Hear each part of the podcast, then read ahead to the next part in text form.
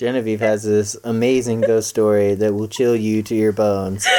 Uh, so here is my ghost story from election night. This is not a political metaphor. Yeah, so It's not. so to set the stage though, uh, if you recall the day of the election in 2016, um, nobody thought Donald Trump would win, and then he did. And Trump's America. I am in. I am actually in Trump's America. Sandy, I am in Oregon, Sandy, Trump's Oregon, America. rural Oregon, and I am wearing my normal person outfit that I sometimes wear to go out in Sandy, which is a yellow hoodie that says Colorado on it, blue jeans, slightly normal shoes, but I like I like weird shoes. They're like a he- they're like sneaker heels.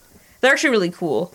Um, and I'm wearing a red choker, and so I'm like out with like normal person makeup on and I'm- hot. and hot, and I'm fucking hot. We're both really hot. We're really I can't hot. stress that enough. Yeah, we are really hot. You ran out of steam. Anyway, you, Genevieve was out at the bar in her normie outfit. yeah, I'm normie outfit. um, and but like hot normie. Yeah. I look like a when I have my hair up. I look like a cute elf. It's true. I, I would say maybe more sprightly than Yeah, than like I look like a little sprite, little elven. like an elven Elvish? sprite. Is it yeah. is it elvish or elven? I think it's elven. I bet it depends on usage. Yeah, I bet it depends on what. gonna- I'm gonna ask my elf guy. We'll get back to is you. talking about it. Well, let me Um, hit up my elf guy. We definitely have an elf guy. But anyway, I'm out looking like a normie sprite. Uh, and we and I'm like hanging out at this bar. We hung out at several bars. We got really drunk with my hot boyfriend, Austin, who looks like Wolverine. yeah, like like Um, Wolverine mixed with Joaquin Phoenix as he appears in Inherent, Inherent Vice. Vice. Anti politics. But we're out, we're like got in this fight, we're pretty drunk. We come back, we're like making nice, we're like sad, we're like lying in bed, we're lying in his bed, and I'm just like fuck. There's a fucking evil spirit outside the window. I like know it. I can like feel it. There's an evil spirit. It's there. It's like a weird green wolf lady with big claws, and it is coming, going to come in the window, and it's going to rip my chest open.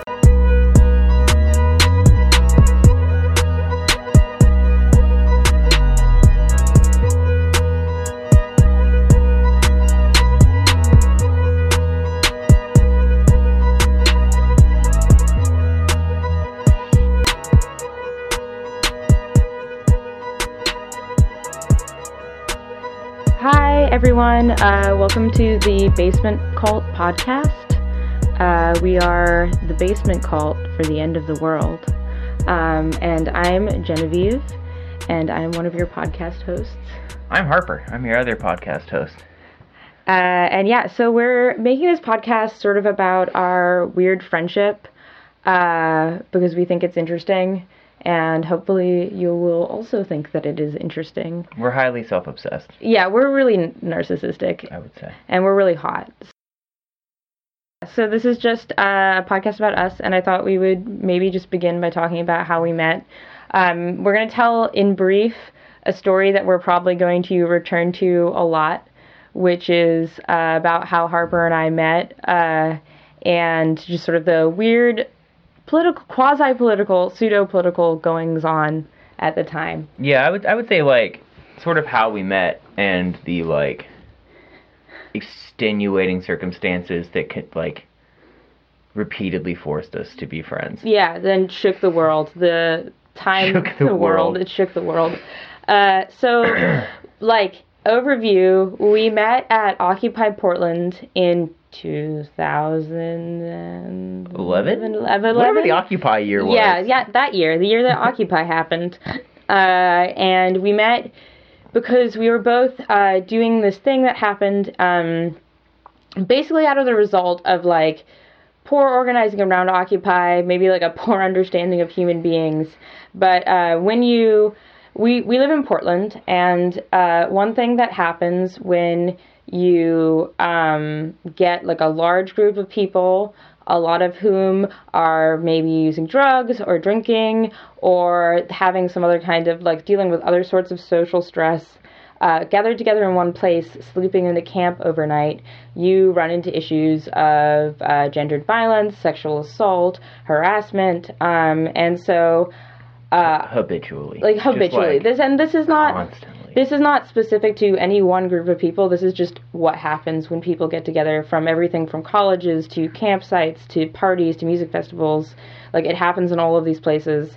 It's really uh, just super prevalent and it's a huge issue. Um, and we actually both were part of a group. So the first night that Occupy happened in Portland. which was October 6th. Ooh, nice. Good poll. I can't remember what year it was, but it was definitely October 6th. Okay, October 6th, evening of October 6th, uh, there was a someone at camp was assaulted by someone else, and the police were called, even though the uh, victim uh, did not want the police to be called on them. Uh, they were houseless at the time, and they were very afraid of the police. Um, and so the they had to go be hidden. And so basically, what Harper and I were part of a group that was started actually not by us, but by some other people who most of whom vanished, um, called uh, SASA, which was the S-A-S-A. yeah. Um, and just not going into too much detail about it, but basically it was a group meant to like walk around the camp, address issues as best as they could around gendered violence if they could, sort of explain consent to people, try to like help people who are maybe too drunk or in difficult situations if something happened, try to talk to that person to make sure a situation didn't occur again where the police were called on someone who didn't want the police called on them. And I I think it goes without saying that obviously, like, having two 20 something year olds dealing with this by themselves is not the way to do it. Yeah, with like not a ton of experience. No. I had like no experience. And I had taken, like, some workshops and some classes and had, like, a tiny bit of experience yeah, and then it was stuff. like next thing you knew, we were like literally the only people yeah, we were the it. fucking Occupy Portland Special Victims Unit, and it fucking it sucked. sucked. It sucked really bad, and it was also like we didn't we didn't start this. We sort of got pulled into it by other people, who then all vanished, uh, and it was definitely one of those like crash courses and like learning about how awful people can be, uh, and also like just I don't know. It was really weird and super surreal, but that's basically how we met. Um, and then I think it also like definitely gave us like an inside look into like organizing and the way that organizers work and what political organizers tend to prioritize uh, when they're like creating like big movements like occupy which is that they tend to prioritize like numbers force and media attention over the actual like participants and, involved. and like mouthpiecing. Like i feel like at occupy like one of the first things that like immediately struck me when i got there and like when i got there i like was very young and stupid right? I had like terrible ideas. I was like a weird like hyper liberal anarchy baby and um like immediately was like really weirded out by like how all of a sudden these people just like stepped up to the front and were like facilitating this like what must have been like multi-thousand people Mhm. group yeah you know and just like step up into this role and like are leading the whole conversation without anyone having any idea who the fuck they are and stuff and then Yeah. like there's a definite thing throughout occupy and through the camp that like if like it wasn't this like weird glamorous like see and be seen like facilitation committee or like media committee thing like people just didn't want to do it Yeah. No, and it was like the doing like any of you were doing like the dishes, doing any of the hard work, like doing that stuff, like really didn't. It was like uh, those people would come in and out, and no one would ever even like really notice. Um, and I think this was like highlighted by when the whole, you know, that movement sort of fell apart. And you know, I've I've heard like critiques of Occupy like that sort of suggest that there was like a deficit of power. Yeah, there was a deficit of power, but like there were people that had power. They just chose to like hide behind like collective action while still like exerting their power behind the scene, which I think is like mostly just a problem with problem with a lot of organizing in general. Um, is people wanting to be in the media and wanting to be seen, but not actually wanting to like name themselves as any kind of leader because you know, with that comes a whole other set of responsibilities. yeah then then all of a sudden you have to watch what you say Yeah, you have to be accountable. Uh, I think like for us, like a lot of this was highlighted in us doing this sort of like thankless work that neither of us should really have been doing without like. I mean, I was 21 tw- to 22, and I would still say I definitely needed like adult assistance. I think you were 20 when the camp. When it first started, running, yeah, I guess you're right. I think I was. I 20. was, and yeah, I'm, I think I'm. like you're slightly older older than me. Yeah, I think you're right. I think I was 20. Um, I Yeah, because neither of us could even like drink at the time. Yeah, legally. no, totally. We couldn't. And I also, it was, it's funny because I feel like for a lot of people, their like impressions of like going down the spaces was like really heavy drinking, like, you know, in the night, like the weirdos come out at night kind of thing. And like I was there a lot during the night, and I feel like there was like definitely like a split vision between like people who were staying at those camps at night and people who were staying the camps during the day when everything that's when the media would come there and that's when people would have meetings and that's when like actions and plans would be like facilitated and talked about but at night when the people that were actually keeping the camp running were there it was a kind of a It was, it was like the dark carnival. It yeah, was it was like, there. Oh, yeah, and there were fucking juggalos. There were there a were a lot lot, of of, fucking juggalos. Um, and like and like fellow travelers. and yeah, train hoppers, like juggalos, like it was it was a dirty kids. dirty. It was just a kid in like general. a Dirty kids in general. Yeah, lots of dirty kids, including myself. Um, but it was definitely like a shit show. Uh, but I think like one thing that like for me like sort of got maybe led me down kind of a weird path for a while politically was seeing that sort of disorganization, feeling really helpless, feeling like no one was watching out for me, feeling like all of these things were happening and there were these leaders that I didn't really know that were organizing other movements in Portland and then watching like the camps sort of fall apart after the last police raid and watching all those movements sort of disintegrate into like various areas. I think there was like for a while there was a really big push around like houseless activism in Portland, which has had some successes in the past few years, but I think I sort of tried to get involved in that, but there was this sort of like suddenly huge power vacuum where all these people who had been doing the media or had seemed to like vanish once the camps like fell apart and everything felt very like diffuse there was this sort of like uh falling apartness of the camps and like a Yeah. falling apart of a movement which i don't know if anyone like the feeling a movement fall apart from you, like it's something that you believed in politically, or feeling an organization fall apart, is like a special kind of loss that I think that like I've experienced multiple times in my life. And I think like people who have a lot of political dreams or political aspirations, or just are really like, I don't know, like no one gets into politics if they're real happy with the way the world is. Well, and I think that like there's a certain thing about like political movements or whatever falling apart that like like there's there's something about politics that kind of like necessitates that like all of the relationships that are formed as a result of it are like sort of like uh like they're like political relationships are like necessarily the result of like a specific sort of like action. You know, it's not that like you make friends with your coworker and it's like you see them every day and so it Mhm. just happens.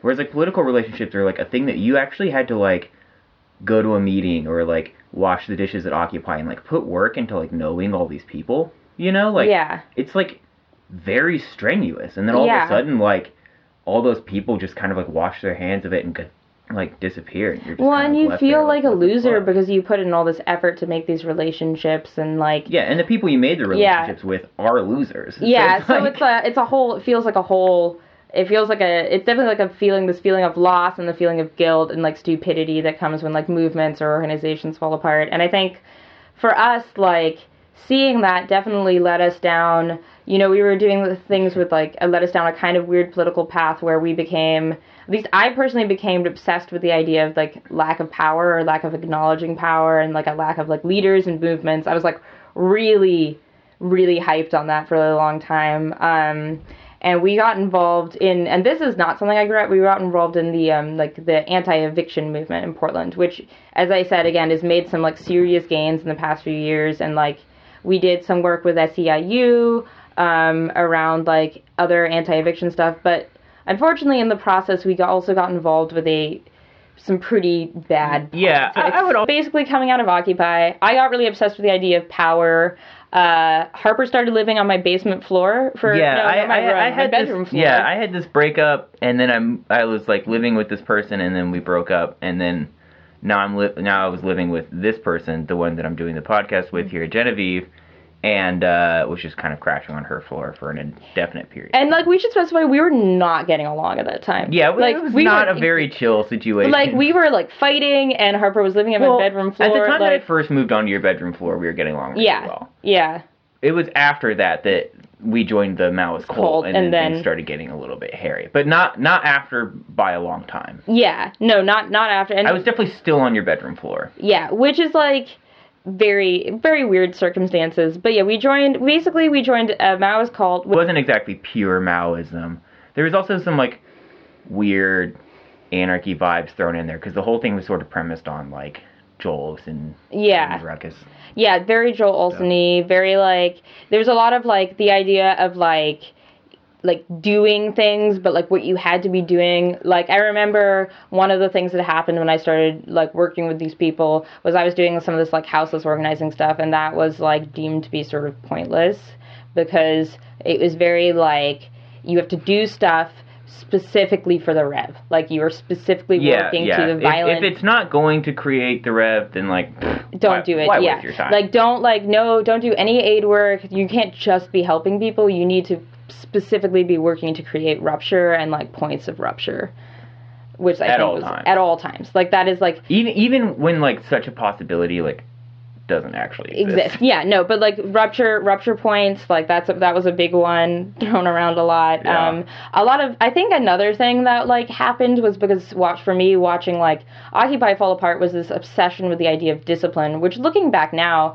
i am not a disciplined person i am a fucking mess that is like part of my identity like i think radicals sometimes like because a lot of us are like a little chaotic uh we get like obsessed with the idea of like rev- like military discipline. There's a reason that I like am not interested in joining the military. There's like a reason that like I don't I'm not interested in like a certain type of like authoritarian power, but I guess I just forgot that reason and got really interested instead in being super disciplined. Well, you and, might- like, did you know that reason yet, like, or was it like you forgot the reason? No, I think I I think there's like a difference. I think I, Because I, thought that was really cool, and I like, I just wholeheartedly thought it was cool. It wasn't like I Yeah. like, had. I think I had some back and forth reservations about it, but I think what I was interested in was like this feeling that people were like doing things and that they were like making, they were like doing like real, like intense things that was like, and I, this is like one of the things I think a lot about like It- radicalism. yeah. It's like you have to be doing stuff, you know? Yeah. Well, one thing that I think like was cool about that group, and like actually was cool, was I think that like we should have been digging way deeper, but there was like a legitimate attempt to be like everything that we did at Occupy was like a gross misuse of our time, Yeah. and like what what should we actually be doing so that we're not just like milling around. yeah, yeah. just like fucking doing nothing. And I think like historically a lot of people like look back at Occupy now and they see it as like they I think a lot of historians like look back at Occupy as like a positive political thing. I think like that is like it's a weird it feels like a weird standing outside of the bubble thing because I think for a lot of people it might have been a positive like it might have been a positive historical phenomenon, but like for a lot of people that were actually involved in it, I think it was like incredibly taxing in its own way. We changed the conversation. Yeah, like that. Like it's a conversation totally. changer. Yeah, like it changed the way we talked about like. We started talking thing. about class again. Yeah, exactly. But which in like ways yeah. that like made no sense and were stupid. which is like I think as the, what I've said this before to you, but it's like I did was attracted to Occupy because it, it did address this like this idea of class, which is not usually Totally. addressed in like American conversations. Uh, but it did it did it stupidly. So Yeah. um, but I think like, yeah, like I do think like for me there was this draw to this idea of discipline. Like we were gonna like read and we were gonna like like work out and like learn these things and we were gonna like act and we were gonna like push back against like the police and we were gonna push back in like organizing, you know. But it was it was fucking stupid and like I feel like one of the reasons it was fucking stupid is because like you can't get like five people together who are doing not that great, like emotionally, health wise. I would let's go so far as to say doing poorly. You're doing really poorly, Poorly. and like force them to li- like people. Also, people who like like, and I guess this goes back to this the, this reason like there is a there is a reason that I am like not interested in military discipline, and it is not because like, and it's because like military discipline is like antithetical to like the world that I want to see or the world that I want to live in. If I was to live in Yeah. a positive, Well, like it's also just like the the like weird hang up on military discipline for a lot of people feels like this like attempt to hit pause on their life while they try to do politics or something Mm-hmm. Yeah. instead. Which is why like I'm always terrified that like I'm gonna try to go like get a job and then the manager or is just gonna be like, Oh, like I noticed you weren't working from for this like entire year in this point, like what were you doing? I have to be like, Oh yeah, like me and my weird Maoist friends all like lived together in this weird, dark, leaky basement room, and like we're in a cult and like and like trying to fight gentrification. Yeah. you know, like and it's and it, when it's like this like it's pretty destructive and it's also like i think like it was also this thing that it like hurt our relationships like it made like you we were tense all the time we were like scared and like paranoid i think there was like a streak of like pretty intense paranoia which i guess was sort of founded because i did end up going to jail but like for like three days but it was still like this really like we were scared we were really stressed out we like for for no particular reason because it's not like we were like like we were doing this like anti-gentrification like foreclosure resistance stuff but we weren't like committing a bunch of crimes Yeah, you we really weren't. we Like, really weren't we were most that ever mostly like reading like- combat liberalism Yeah. and like yeah and like like going to protests and getting like pushed around by the cops that yeah. was like I I do like. Well, never mind. We'll edit that out. Yeah.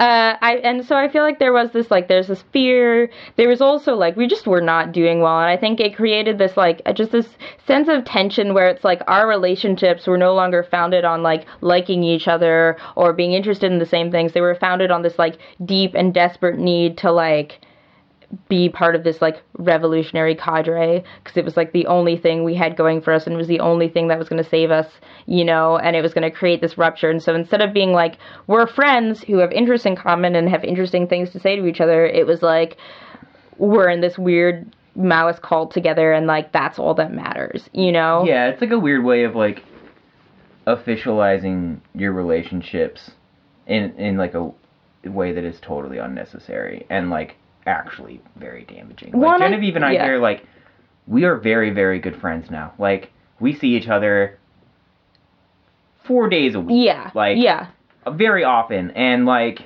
we you know we get each other now and we like relate very well but like at this point in our lives like when we were in this cult it was like everything was so harsh Yeah. like everything just had like the most severe edges and so it was like rather than even having a conversation you are always just trying to like obliterate the other person Yeah. rhetorically um, which I think is like a thing people say about like call out culture and blah blah blah blah blah. And say what you will about that, but like when it's like all of your friends are doing this like react like interacting with each other in this one hyper specific, hyper like damaging way, and you all live together in one room, and it's just like bunch of mattresses on the floor. It's like it gets hectic. but here's the the thing also is that we weren't allowed to like have conversations with each other that was just like hey you hurt my feelings we had to have conversations that were like this political thing that you did wrong is because, Comrade, like- you have taken the wrong line. yeah like You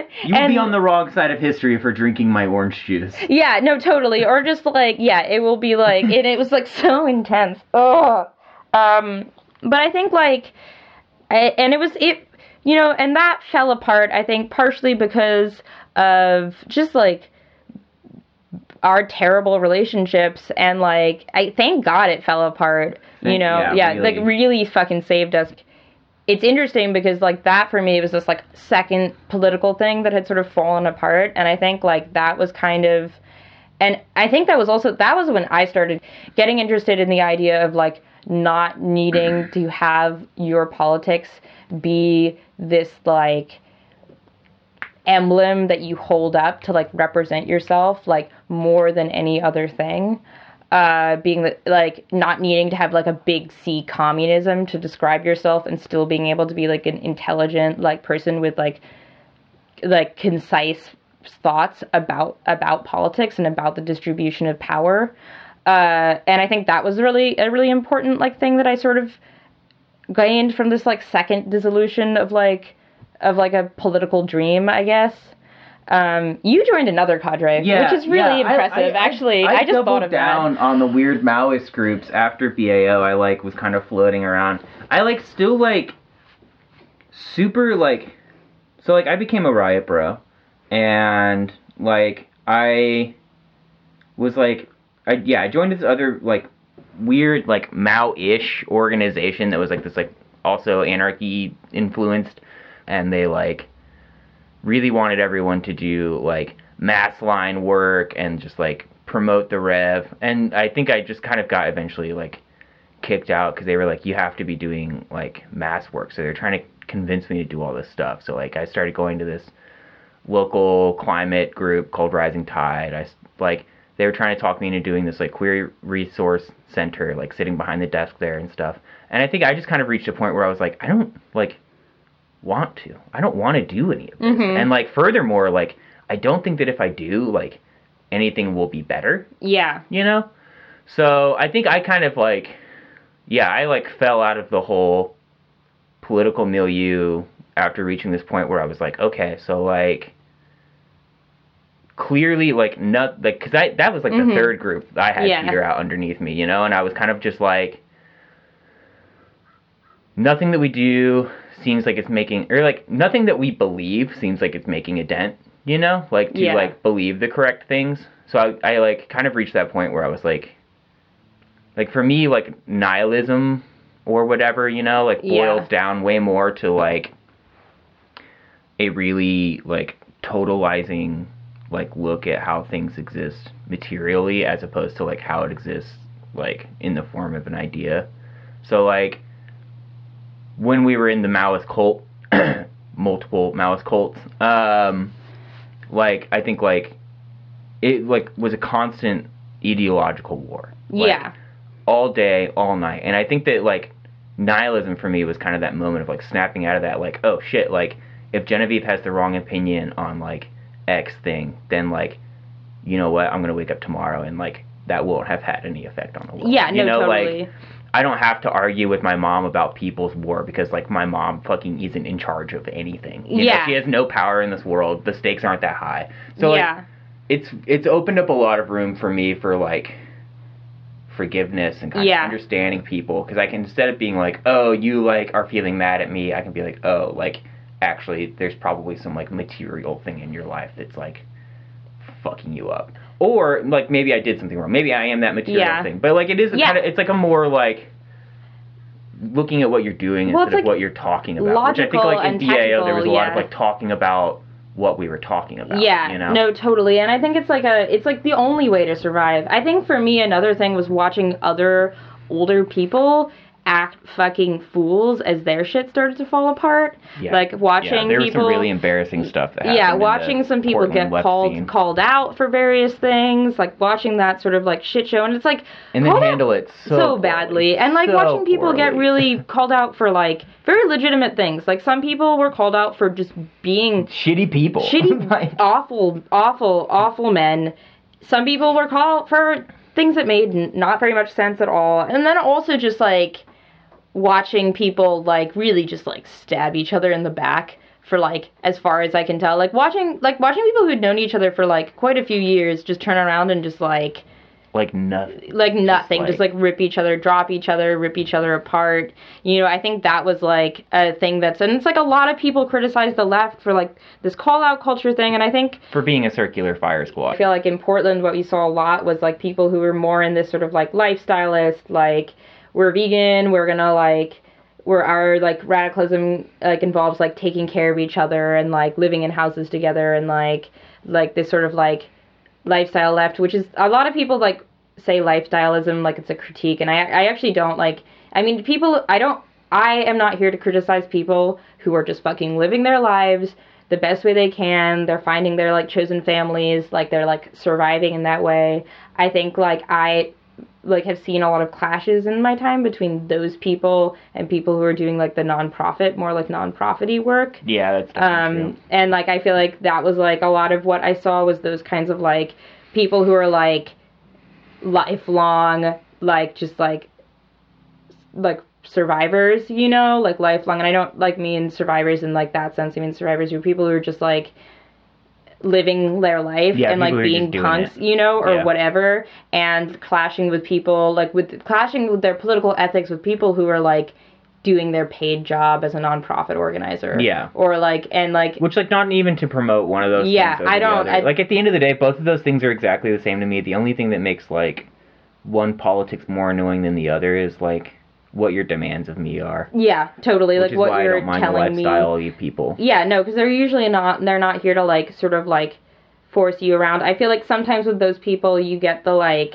you get a purity politics. Yeah, well, it's like stuff. if you want to eat out of the dumpster, that's fine. But if you want to Yeah. eat out of the dumpster for the rev, then like fuck yourself. Yeah, no, totally, exactly. Yeah, or like, and you, and if you're like, I don't know, like, you spend a lot of your time like sending like angry vegan emails to like totally. to like then then I'm not I'm not really like here for you, you know. Um Yeah. and not not there for that. But I think it's like that. You know, it's like I have friends now who do like very specific like either non nonprofit or organizing projects that I actually think they do well. They run them well. They like have these specific goals that, that they're accomplishing and I don't I don't have any like I am not sitting in judgment of them at all.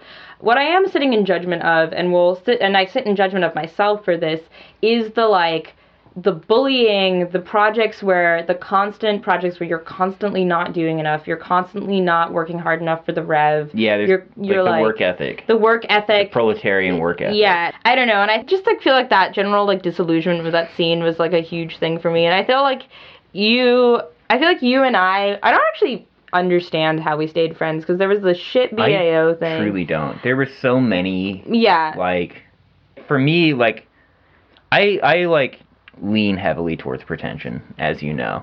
And I think that like during the like really edgy like Maoist cult days, you know, during the BAO days like I think for me a lot of it was like I have to like perfectly chisel my politics in such a way that like people can see it and know that it's better than their politics. Yeah.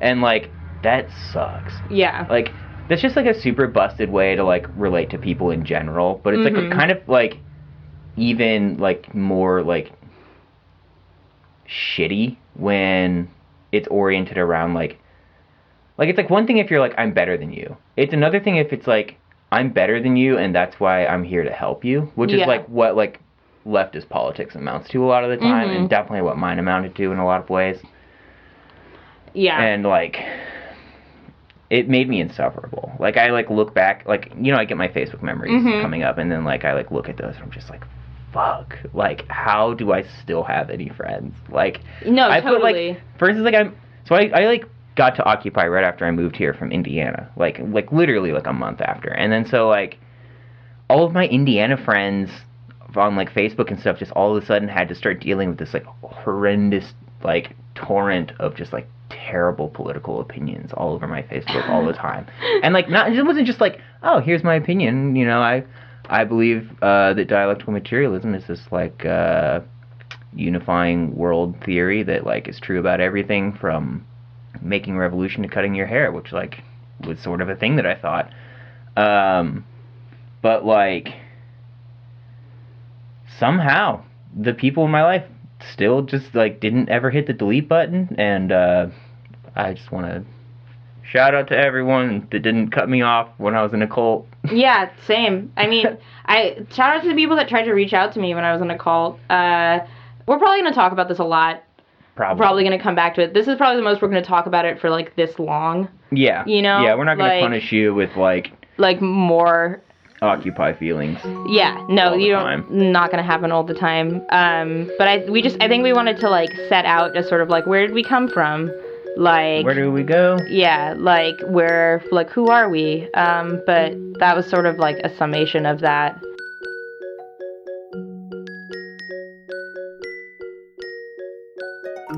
Okay, so this is probably our most important segment of the podcast that we're gonna do every time we make it. Genevieve believes that. Yeah, I do. Um, finding animals online is like a really big deal to me because I know a, a lot about animals and like the ones that exist. So finding like a new cute animal is like really exciting.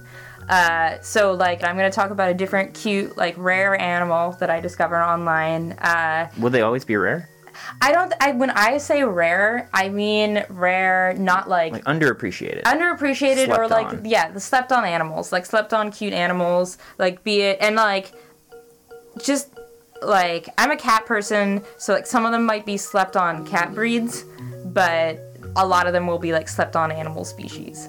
Uh, so this week I am going to talk about uh, the uh, Russian flying squirrel, which I had actually heard of the Japanese flying squirrel and I'd seen pictures of it, and I was like pretty frustrated because I wasn't coming up with uh, good video results. I wasn't coming up with um, do, do you think the Japanese flying squirrels are just not as cute, or do you think that well, there's they're just the kind of a, a dearth of? So I did what I didn't know is that I thought they were Japanese flying squirrels because I have seen most of them in reference to Japan, but in Japan they call them Oh, right, Russian yeah. flying squirrels. These aren't our shitty flying squirrels. Blame it on the Ruskies. Yeah, they're like what's cool about them is that they when they're not flying, like leaping from branch to branch, they are completely rolled in a ball. Like they are their backs are curved. So they like Squirrel ball. Squirrel ball. They're like a ball of squirrel, and they have really narrow tails that are like completely rounded over their backs. So you literally like if you were to put your hands in this in a circle, that is the shape of like a seated Russian flying squirrel. We just we just like draw me a picture here. Okay, like so- really like I'm I'm out in the woods. You're out in the woods, and you What do the look woods look like first of all? Like, One, what kind they're of like woods they're is it, do probably they like in? I'm imagining they're pretty snowy woods. They're like right. cold, Okay. dark. I'm, I'm bundled up. you're bundled up and you like look up into a tree and there are these three like little creatures of decreasing size and they have their furry they have huge black eyes mm-hmm. like and they, they look basically like really chubby mice but they're like circular shaped like circular chubby mice with like tiny little like tails that floof out on the sides that are curved over their Can- backs what does floof out mean? it means like we give the tail, right? And it's not like the tail is puffy. The tail has like flares that are like coming out from the sides. It has little like like it's not puffy all around. It's just flared. Oh, okay. So it's like Yeah. it's like it's like flat puffy. Yeah, it's like a flat Okay. puffy tail. Uh, and they and so they're like perfectly round and they have like tiny little ears and they have these huge eyes. Like they're really big eyes, which I think is one of the things that make them cute. And it's sort of like their entire weird fat little squirrel body is like encased around their eyes in this like weird shape. Anyway, you guys should look up the Russian flying squirrel. Uh, I can recommend the video Russian flying squirrel practice time uh, is a good one. I know. I'll look it up. Yeah, uh, and uh, yeah, so that's that's a good one. Russian flying squirrel practice uh, is like a Is really it- good video. Is it just practicing flying? Yeah, it's like practicing flying. It's like a video of these Russian squirrels like flying between these two dudes. Uh, there's a really upsetting video which you shouldn't watch, which is, of Russian flying squirrels, which might come up called "Russian flying squirrel eats too much," which is actually a really horrific video of a Russian flying squirrel getting stuck in a squirrel feeder and being too fat to move. Oh no! But I can't Oh. recommend that one. Oh, it's I too wanna watch it. Uh, it's really upsetting, and then it gets like poked, and it like won't move. But you you get to see them like poke their bellies. But I can't, in good conscience, recommend this video. Speaking of poking things in the belly and getting stuck, did you Mm-hmm. see the video the other day that was going around of like I kind of think it was Canadian dudes, but there was like a like raccoon who's like stuck face first in this like weird hole in a tank. like a military tank. No. And then like it's like back feet are like sticking up, like wiggling, and these like military dudes are like standing on the edge of the tank, like pulling on its legs, trying to like get it out. Um, Um, and um. Anyway, they rip out this fucking raccoon and send it flinging.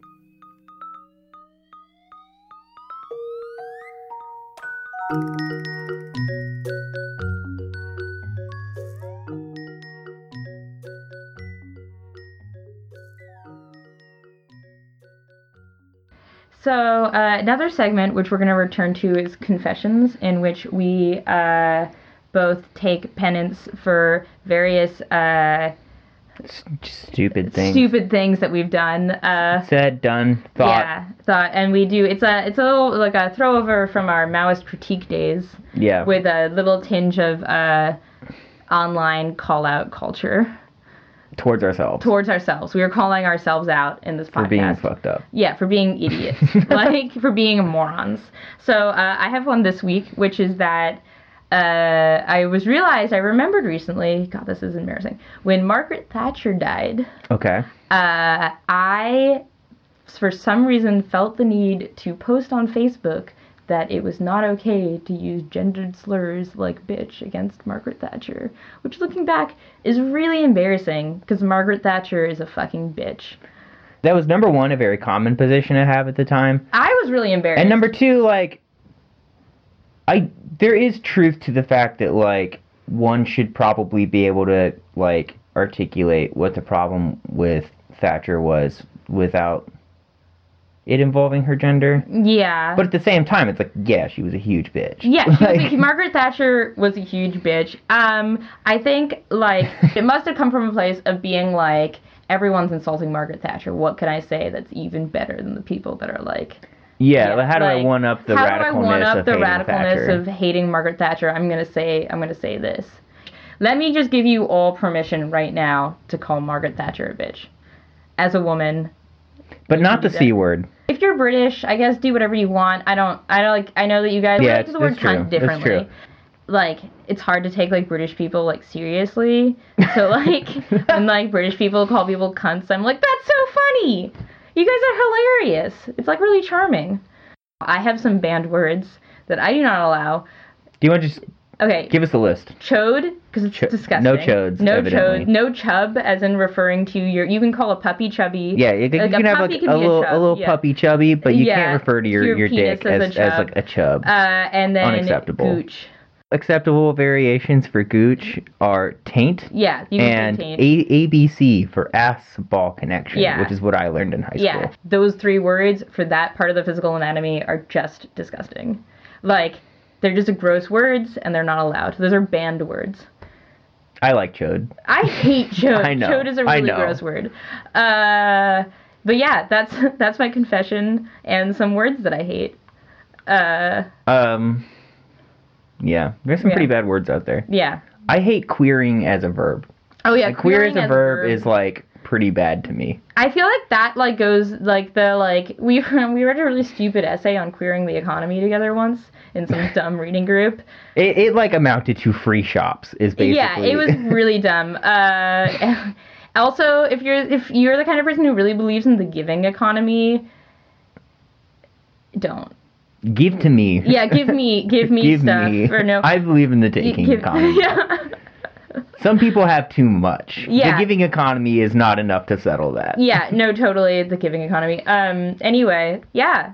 So this was our podcast.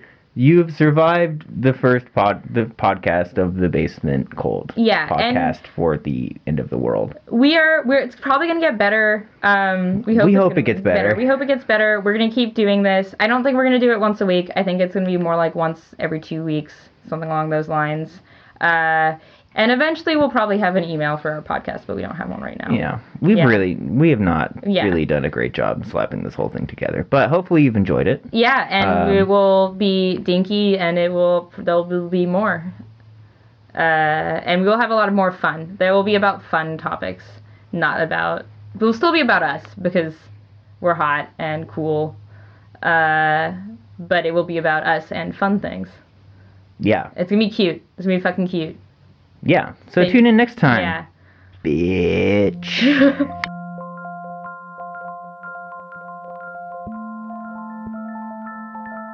Lady. Yeah, it was a wolf lady. Oh, okay. with Was it? claws. Does that mean like a female wolf? It was like or a banshee, you know, okay, so like a sort of anthropomorphized Yeah, wolf, wolf woman, woman. who's green. who's no, she just has like long green claws. Oh, okay. Yeah. Um, and she's gonna come rip my chest open. And then I told Austin, he believed me. He was totally down. I don't think That's he was. He, I don't think he was down for the wolf part. I don't Just think like about Austin, that. I think there's a ghost. Oh shit, let's get it. yeah, no, like, that was that's a good totally that was totally his reaction. He did fall asleep. Which I felt was not very supportive because I just stayed awake How all night being scared um, of the fucking lady that was gonna kill me. Heartless. Yeah, I know that fucking bastard. Um, and he, so he fell asleep, but he was really supportive. He was like, "I totally believe you." Uh, we called our friend Dave the next day that used to sleep in that room, and he was like, "I felt something before, but I thought it was just Sylvan Dread, which is a new phrase that I learned that I'm going to teach to you." It's a cool phrase. It's a cool phrase. It's like the fear that you have when you're out in the woods and you um like just like you're just generally scared of the woods and you're scared of being nature alone and you're scared of like the sort of like impending unknown of nature. That's Sylvan Dread. It was a cool phrase. He thought it was just that. But like, you know, it very much makes sense for like a property like this farm to be haunted. Like probably a lot of sketch shit went down here. It's in the middle Stuff of no dies here all the like stuff dies here all the time. It's a farm. This is like a slaughter I murdered farm. a chicken earlier today. Yeah, well, that- but that chicken needed to die. It was like, Yeah, it was, it was like that. I'm like, sorry, vegans. Like, this is a farm where animals die. People eat meat Yeah, here. but this, this it's was like, this was a whole accident thing. This Yeah. I don't know what the deal was. I just walked up on this chicken and it's all fucked up. So I mean, chickens are not the most like, like tough animals. They get kind of fucked up a lot, especially those chickens. yeah, Um, all our animals are free range, so sometimes shit just happens to them. yeah. and there's wildlife out here. But anyway, this was not wildlife. This was an evil spirit. It was gonna kill me or rip my chest open. I was like pretty convinced. I managed actually like recognize in myself that spirits don't kill people anymore Uh because they just don't have those powers. Not saying that they ever did. I don't know. I'm not. I haven't lived in all times. You know, there might have been a time when they have.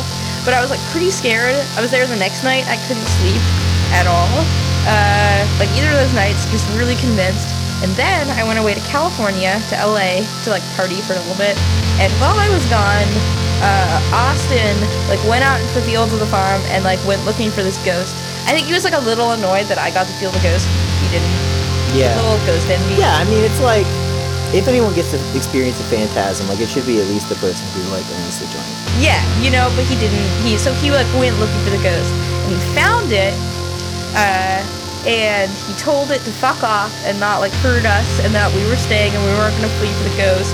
But I think the ghost didn't come in that night and rip out my chest. It came and it stole my feelings. I I kind of forgot when you started telling this story that the end point was the ghost stole my feelings, And then it left because Austin told it to leave. and it just took your feelings It with took, it. took my feelings. And now I no longer have the capacity to You know what we should do? We should walk around the big pasture for call the ghost back. No, no, no, no, no, no. But like, ghosts are creatures. You know, Yeah. They're out there. They're doing their thing.